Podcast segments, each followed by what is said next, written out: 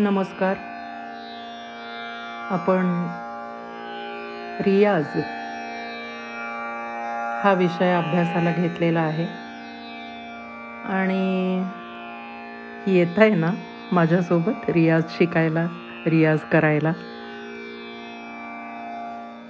येत आहे चला तर सुरुवात करूया. रियाजाचे प्रकार जाणून घेऊया आपण. मी जे जे शिकले ते सगळंच मी आपल्याशी शेअर करणार आहे. मी जे शिकले जे अनुभवलं जे मिळवलं जे शोधलं ते सगळंच. या सगळ्याचं एकच उगमस्थान आहे रियाज. तर सगळ्यात सुरुवातीचा बेसिक रियाज अत्यंत प्रायमरी असा लहान मुलांचा जो आपण म्हणतो बाळबोध. तो प्रकार असा की सात सूर. सात सूर गाणं. पूर्वीच्या काळी सात सूर आकारात गाऊन घेतले जायचे. आता ते सूर ह्या स्वरूपात म्हणजे सारे गम ह्या स्वरूपातच गाऊन घेतले जातात. हरकत नाही काळ बदललाय तसं बदलायला पाहिजे आपल्याला.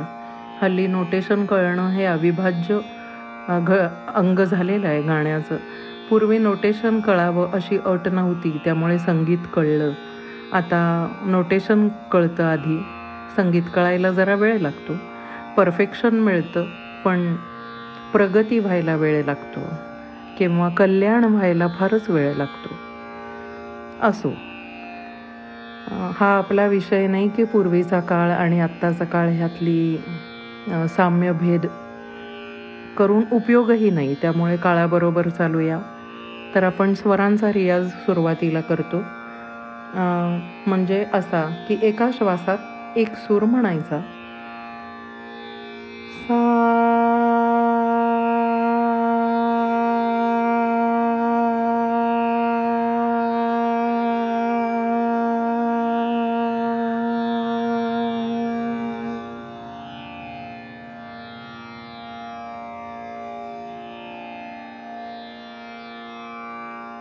Three.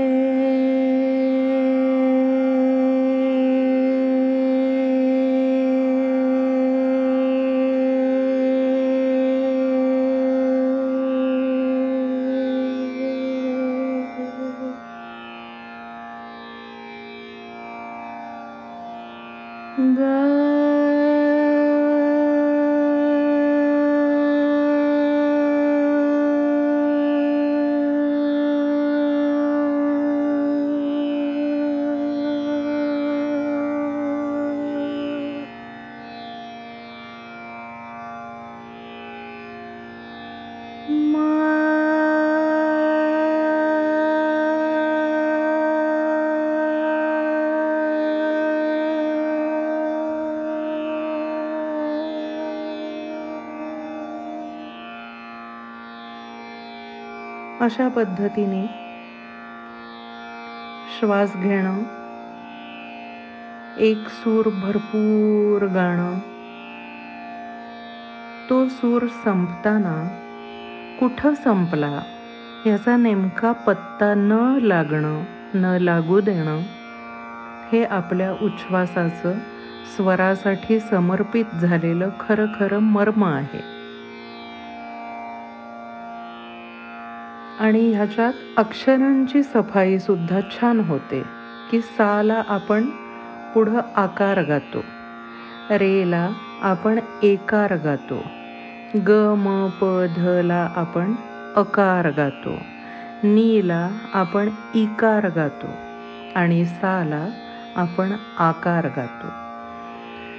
आता खालचा सा आणि वरचा सा हा सूर एकच असला तरी थ्रो वेगवेगळे आहेत.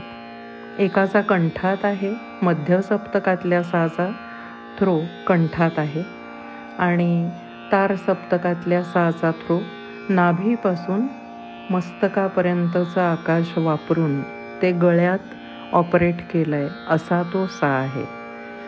त्यामुळे गळ्यातल्या गळात मध्य सप्तकातलं आकाश वापरलं जातं कंठ ते गळा. आणि कंठ ते मस्तक आणि गळा. असं आकाश वापरून जो षडज आपण गातो त्याला तार सप्तकातला सा असं म्हणतात. तर हे गाता गाताच तुम्हाला अनुभवता येणार आहे. मी सांगून फक्त तुम्हाला क्लिक होईल की अच्छा असं असतं का? बरं. पण अनुभव नसेल तर हे ज्ञान कोरडं आहे ना नुसतं. माहितीचं काय करणार तुम्ही? त्यामुळे त्या माहितीचा स्वतःच्या आतमध्ये अनुभव घेण्यासाठी काय करणार? रियाज.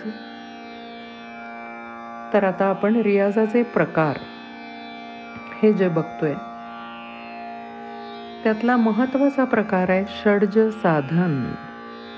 हा अत्यंत महत्त्वाचा अत्यंत मुकुटमणी असलेला. असा हा प्रकार आहे. सातही स्वरांचा जो बेस षडज म्हणजे सहा सुरांना जन्म देणारा स्वर म्हणजे षट ज म्हणजे सा किंवा आपल्या पाच इंद्रिय आणि सहावं मन या सहा इंद्रियांमधून जन्माला येणारा उपजणारा म्हणजे षडज. तर ह्या षडजाचीच साधना म्हणजे षडज साधना. मग ही कशी करतात बरं? तर सगळ्या स्वरांचे संबंध साशी प्रस्थापित करणं. हे झालं षडज साधन.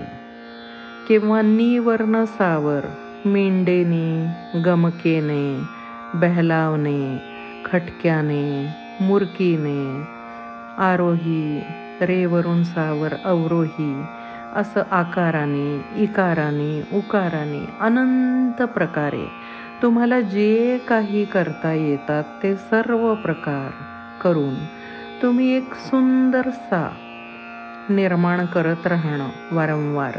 याला म्हणायचं षडज साधन म्हणजे याचा अर्थ सांगते बरं का मला तो कळलाय असं वाटलं होतं जेव्हा मी शिकले पण हे खोटं होतं.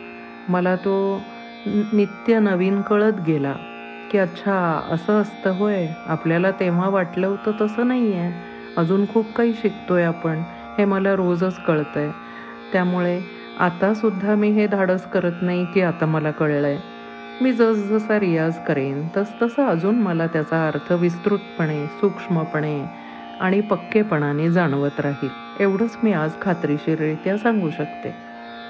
तर मला आजवर कळलेलं षडज साधनचं रहस्य साधारणत अशा प्रकारे. की सा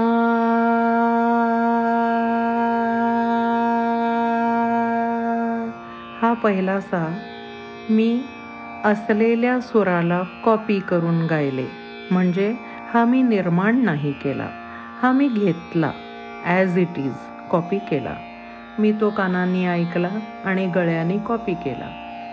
म्हणजे काय केलं? मी सेम असलेल्या सहामध्ये माझा आवाज मिसळला आणि मग मला असं वाटलं की मी तो निर्माण केला. असं नाही. आता मी निर्माण करेन ते षडजसाधन म्हणजे काय? या साचा वापर करून करून साशी गप्पा मारत मारत एक रंग भरत जाऊन एक सा मला ऐकू यायला लागतो वातावरणातनं. आणि मग आता त्या स्थानावर त्याला ठेवल्याशिवाय मला चैन नाही पडणार स्वस्थ नाही बसवणार. त्यावेळेला मी ते स्थान त्याला देऊ करते आणि अत्यंत आदराने मी त्या साला माझ्या गळ्याच्या माझ्या प्राणांच्या आसनावर विराजमान करते करून घेते. याला म्हणायचं षडजसाधन. साधन म्हणजे पहिला सा आणि मधले सर्व सा जे मी आता गाईन ते साची केलेली पूजा असतील किंवा प्रयोग असतील असं तुम्ही समजा. आणि शेवटचा सा मात्र निर्माण झालेला सा असेल ते षडज साधन. आपण आता हे प्रात्यक्षिक बघूया की सा निर्माण कसा करायचा. सर्वांना कळावं म्हणून मी सुरातच गाते. म्हणजे नोटेशनमध्ये. आकारात गात नाही. पण शेवट मात्र मी आकारात करेन कारण तो आकार निर्गुण असल्यामुळे फार सुंदर दिसतो.